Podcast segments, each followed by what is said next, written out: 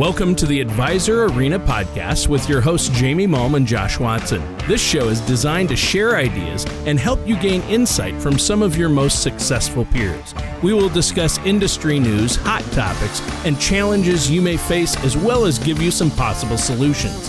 Thanks for joining us today. Let's get started. Welcome, everybody, to another episode of the Advisor Arena podcast. I'm your host, Jamie Malm, and I've got my co host, Josh Watson. How are you, Josh? I'm doing great. Jamie, how are you today? Good. Have we ever shared the nicknames that one of our favorite agents, Ranger Tom, has for us? Every time I say Josh no. Watson, I think about it. What is it? You don't remember your nickname that he calls an ass for you every time? Who, Tom Lowry? Yeah. Yeah, Dr. Watson. Yeah, I was thinking it was like Dear Watson. I don't know. He asked for it at the same time. I always know when it's him calling because uh, the receptionist will say, I have somebody asking for Mom the Bomb. It's Ranger Tom. So anyway, when I say Josh Watson, I don't say your full name very often. It always makes makes me think of Tom asking for you. Yes, elementary, dear Watson. Elementary, dear Watson. Me. Yes, that is yes. what he calls you. Anywho, we've got uh, just you and I on the show today, and we are doing a little Q1 update talking about how quarter one wrapped up and what some of the emerging trends are so we can prepare a little bit here for the future, right? I yes, one hundred percent. It's uh, we're finally through. I shouldn't say finally. We are. I mean, it went pretty quick through the first quarter of 2021. So it kind of feels like we went into this year maybe not really knowing exactly what to expect. But I feel like after the first quarter, things are starting to become a little more clear, and uh, we're starting to head in a good direction here.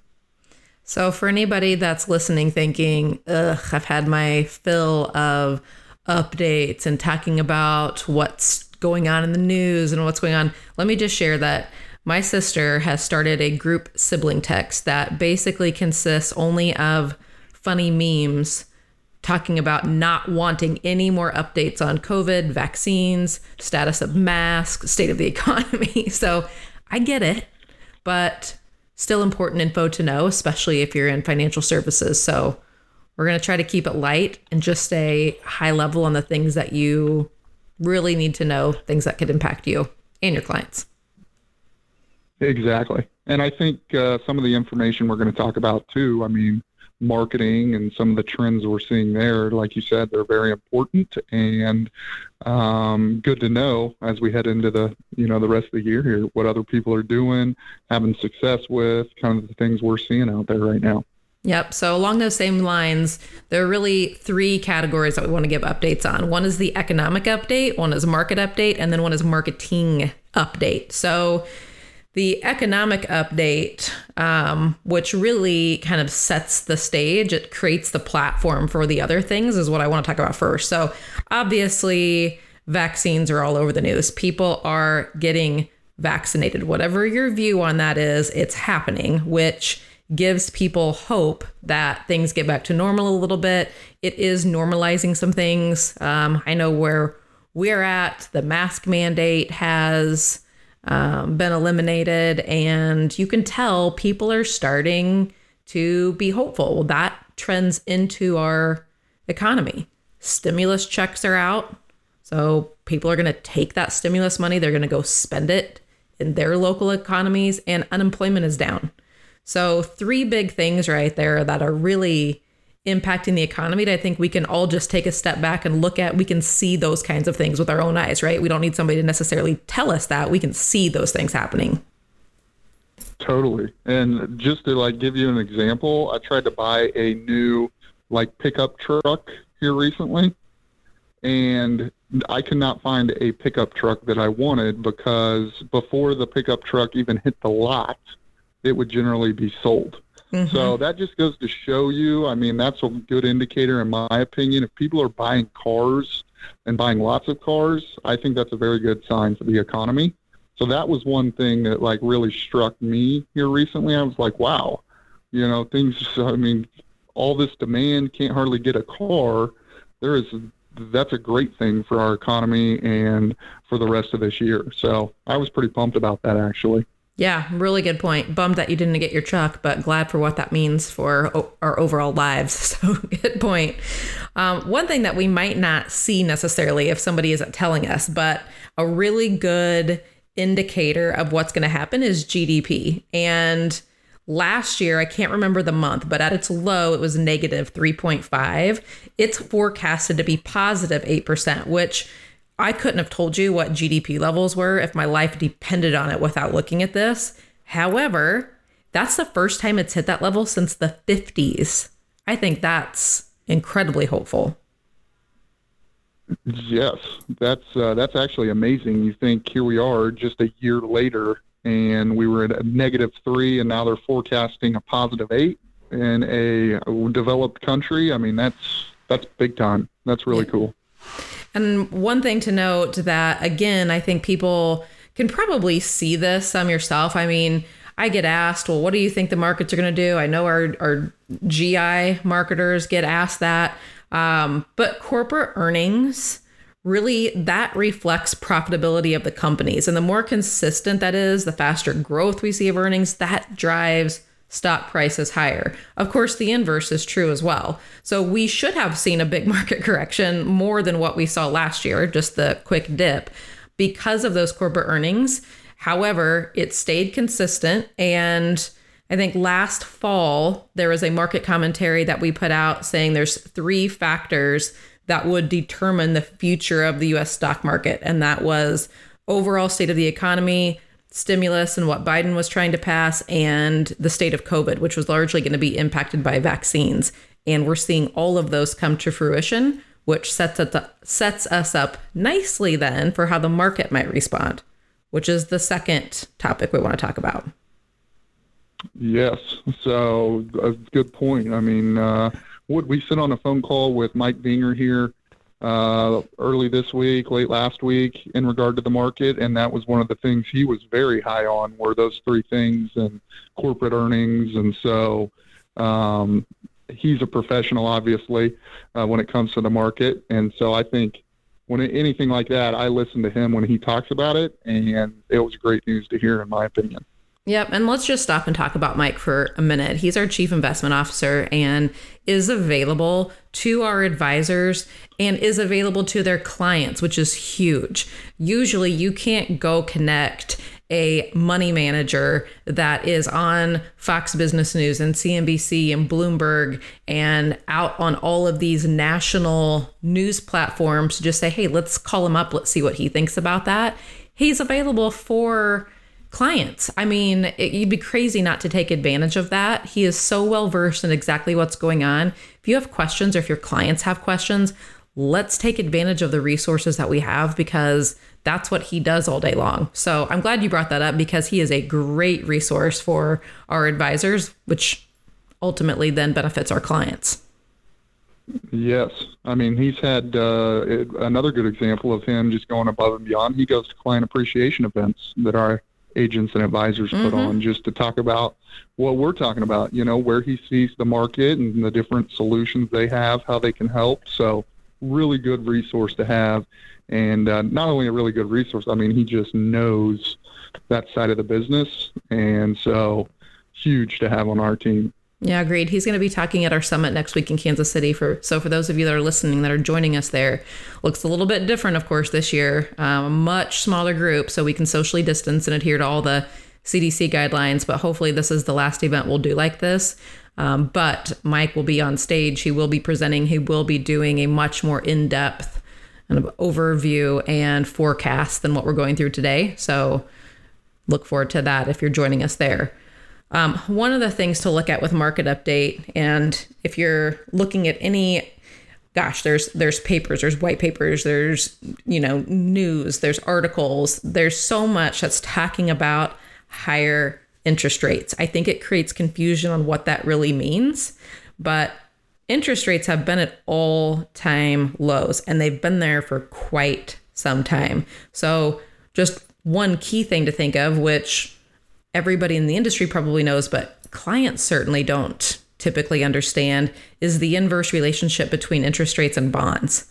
So if we are for, or excuse me, if we're back testing uh, a certain index or returns that have been heavily weighted in bonds. As interest rates have dropped over the last 30 years, bonds have gone up. Well, now we're about as low as we can go with interest rates. We really only have one way to go, but up. What happens to bonds when that happens? They go down. They go down. Yep. So, really something to keep in mind when you're talking to people about their desire for safety and protection and they you know they may think oh gosh bonds have just been so good for me the last several years i'm going to stay in them it's something to note because i think our federal uh, officials have said they're not super concerned about the increase in rates they're likely not going to do anything to keep them low their concern over higher rates um, you know, isn't they're not going to step in and do anything unless it really hinders the recovery of our economy, which means we can expect some more volatility in the markets. That's, you know, people's feelings about those higher interest rates are going to create some expected volatility here moving forward, most likely. 100% agree. I mean, hey, if I can just uh, put my money in the the bank and you know make a decent interest rate as opposed to you know play the stock market, that's maybe something to think about. So I think that definitely as rates go up, you will start to see some volatility in the market. Um, and overall, um, but hey, I mean that's uh, it's just another cycle we're going to go through. So yeah. you just got to be a long-term investor and and and ride the wave. I think that kind of sums up what they're forecasting, which is expect volatility. I mean, if you think that it's it's we're never going to have volatility, that's crazy. And we probably will this year. People are still cautious, but they are kind of seeing a light at the end of the tunnel and their activity in the market is reflecting that. But that cautiousness is going to possibly cause them to react maybe a little more strongly or quickly than they normally would. Um, so just something to keep your eye on. Um, but our favorite topic, the third topic for an update, is marketing. And you and I live this all day long. I know uh, most of our advisors would probably tell you this feels like the biggest obstacle always, but certainly over the last year has been the biggest disruption to their business is finding out how do we keep marketing on track. I would 100% agree with that. I mean, wow, last year we went from everybody was doing seminars, things were going great, to those were completely shut down. Now we all have to pivot. We have to look for other lead sources. So that was tough. But I think things this year, we're starting to see them normalize a little bit more, and people are starting to get more back or back more to what they were doing before for marketing and doing some more workshops and in-person events, while at the same time staying balanced with it and also keeping those other lead funnels maybe that they set up last year in place.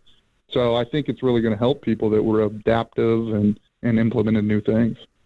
Yeah. And it's fun to see kind of the trends over, you know, month by month, what's occurring. And we do get reports and analysis on that because we oftentimes are paying for the marketing that our advisors are taking advantage of. We actually go pay those invoices. So that's one really easy way we can track to say, well, who are we paying? Who are they using for marketing? And we've seen such a shift in the majority of that going, you know, from seminars and seminar vendors to lead generation. That just online lead generation and buying leads has really taken over. And while it's kind of smoothing out and seminars are coming back, that's still, you can tell people are are really sticking with some of those diversified methods. They're not just going back to the way they used to do things. You're right. And you know what's funny is I've talked to some some of our advisors and they were big doing workshops, doing seminars. I mean, that's how they they market it. Well, once the the COVID stuff hit and they had to switch and pivot and find other lead sources, they've worked those other lead sources now, and now some of them are saying, "I don't, I don't want to go back to seminars now. I've got this other lead source. It's working well. I'm writing just as much business as I was before, so I may just stick with this." So um, there are some really positive things that have come out that have come out of all this as well. Yep.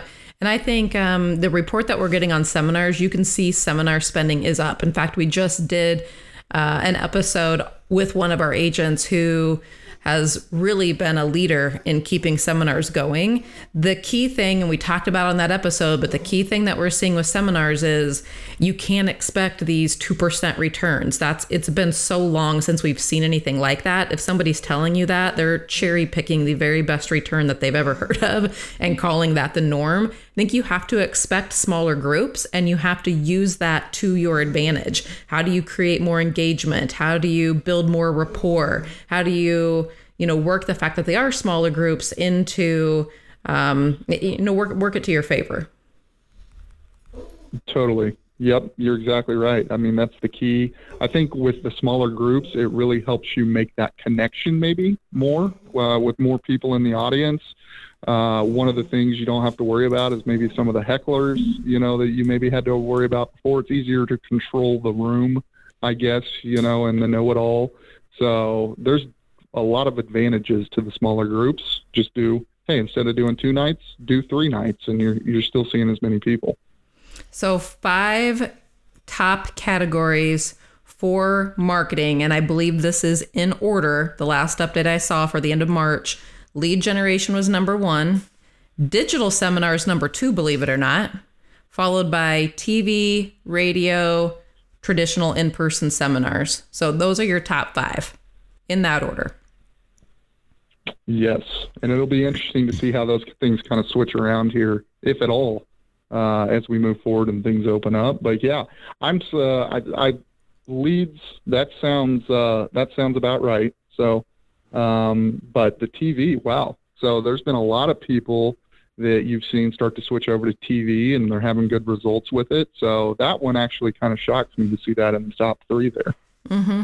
It did me too because I feel like people stopped spending money on more of the, you know, the really ex- quote unquote expensive marketing type things. And TV is definitely on the higher end of the spectrum when we talk about a marketing budget. So I was kind of surprised to see that it was still in the top three, which goes to show how effective it is if you can fit it into your marketing budget. People didn't let go of that. If they could afford to keep it going, they did. Because TV and radio and social media, those are all ways to get your information out there and drive it back to generate your own leads, which we all know the benefit of that. So I think, um, you know, as we talk about marketing and you we talk about what's working for others, of course it's important to just look to see, you know, what fits your area, what fits your budget, what fits your goals, which is part of what we're here to help with. Um, but ultimately, the goal, of course, is you just want to sit down and you want to talk to people. And if you get an opportunity to sit down and talk to somebody about what they're wanting, you have to know what's going on in the world, which makes this kind of all circle back on each other, right? You have to know how the economy is impacting maybe the choices that they make, the psychology that goes behind their decision making ability right now. How are they feeling about the volatility in the market and unemployment rates and everything that is creating, you know, possibly anxiety in their life? That all goes into building that rapport and those relationships. So it's just kind of one never ending circle that we want to pay attention to and make sure we're all well versed in so we can be you know, a, a, the greatest asset to our clients that we can be.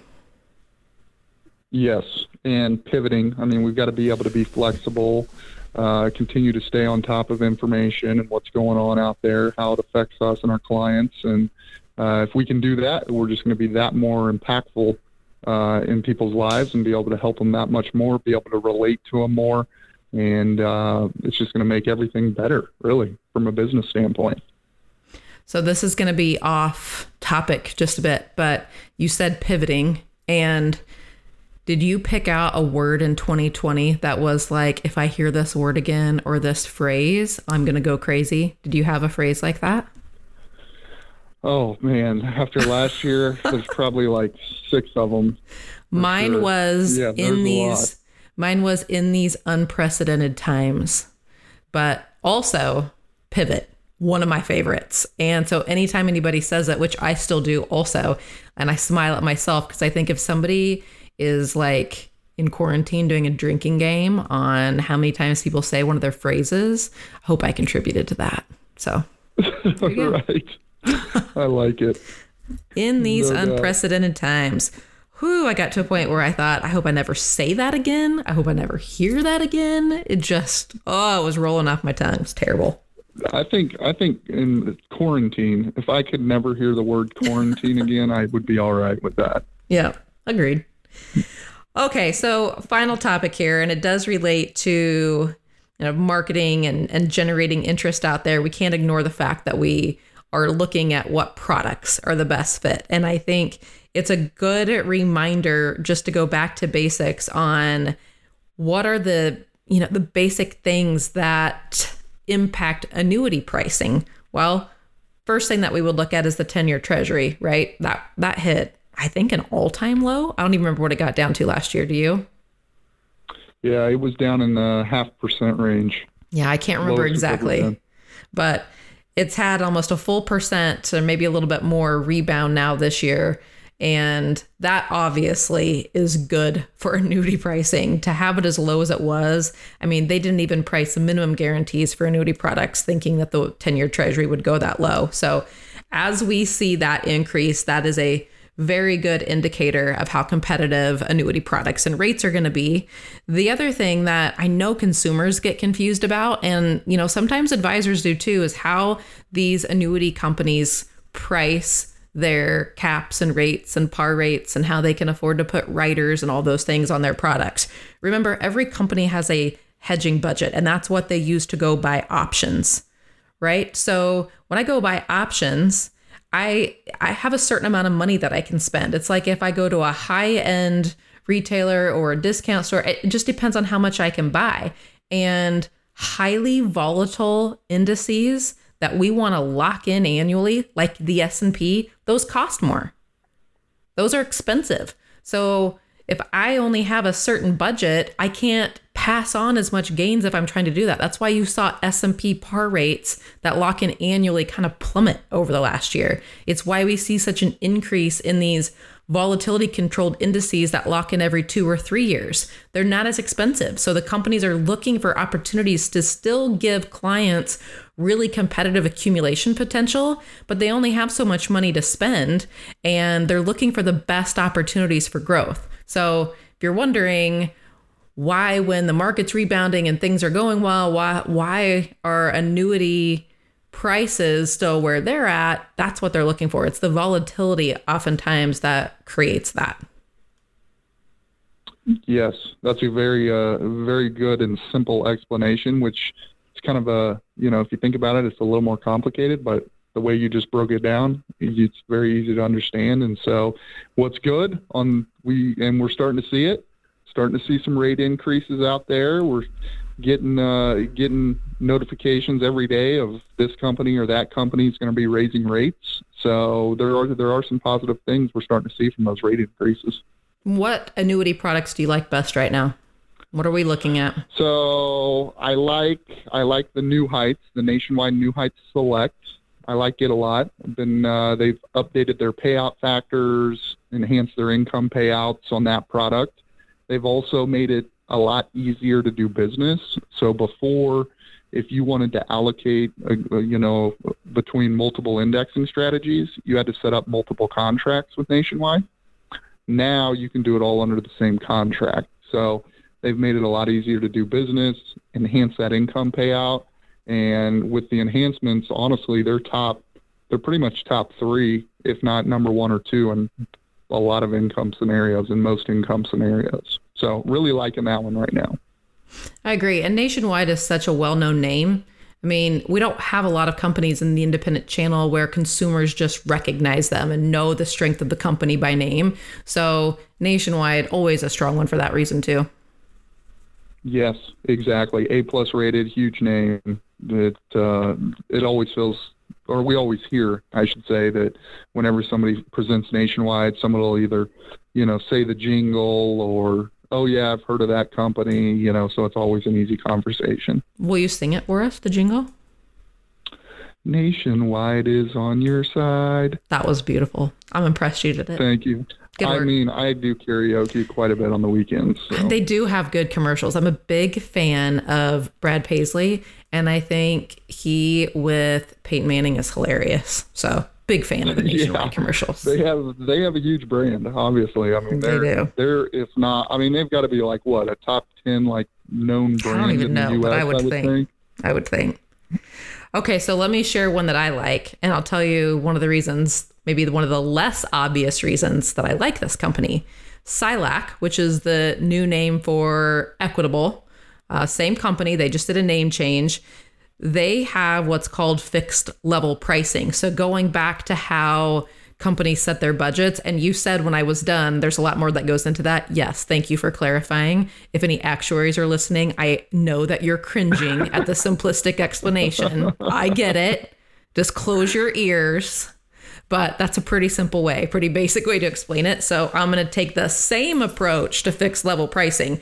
Basically, they're going to spend the same amount of money every year to go buy those options. So the reason that's important is let's say this year I'm going to spend, I'm just going to keep it really simple. I've got $5 to spend. I'm going to go buy whatever I can with $5. Maybe that buys me, you know, 50% par- par rate next year when we're looking at renewals i'm going to go spend that same $5 i'm not trying to decide next year well how much do i want to spend? Maybe we're only going to spend 3 this year.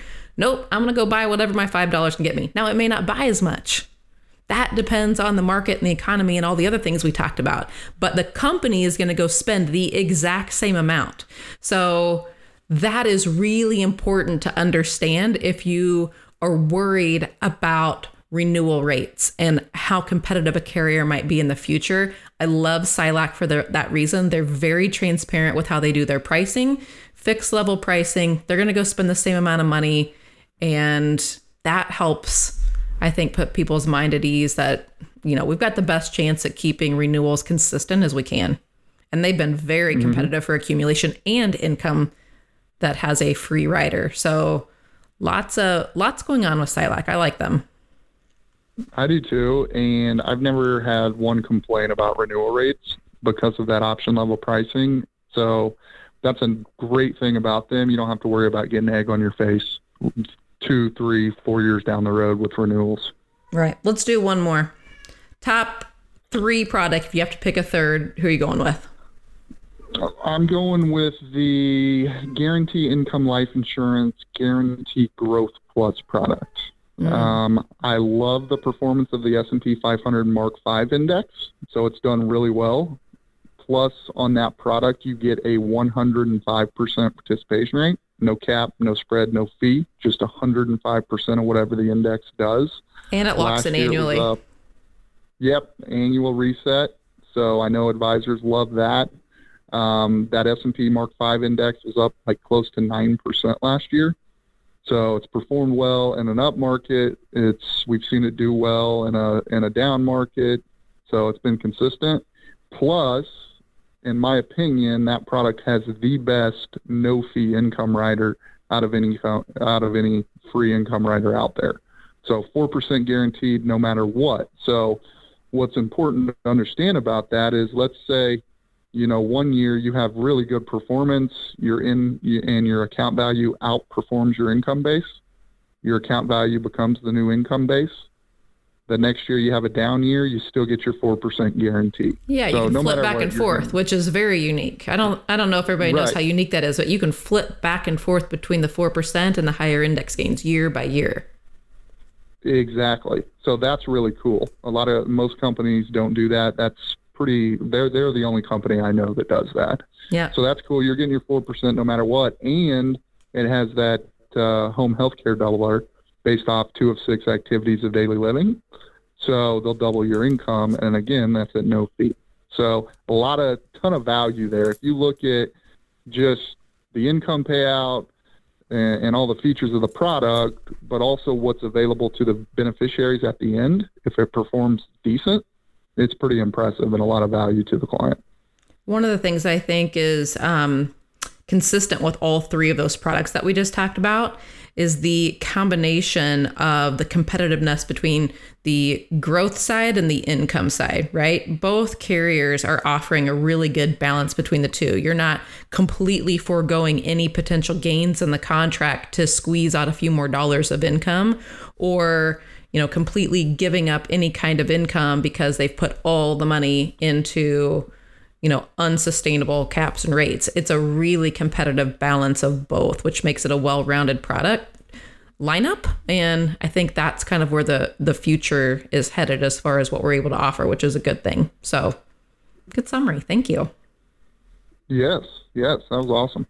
okay. So quarter one behind us 2021 has let's call it a cautious but positive outlook jordan my sister if you're listening i will not talk any longer about vaccines or masks or mandates or covid maybe go back and listen to this and pick out your phrase or your word, do a drinking game if we hit one that you just absolutely hate. But we thank you for joining us.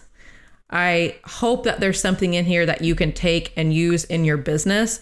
The number one thing to take away is just communicate. If you're an advisor listening to this, go communicate this info to your consumers. Make sure you're talking to them about what to expect or how they feel, or if there have been changes in their life they need to um, you know, talk to you about to make changes to their plan. If you're a consumer listening to this, do the same thing to your advisor. Open communication. Let's make sure we're talking about everything that's going on, and that applies to you know, the overall plan we have set. If you want additional resources, you can always find that on our Facebook page, which is the Advisor Arena. We're on Instagram, we're on Twitter, we're on LinkedIn. We're everywhere. Go find us. As usual, subscribe, rate, and review if this was helpful. We appreciate it. See you next week, Josh. Thanks, everyone. See you, Jamie.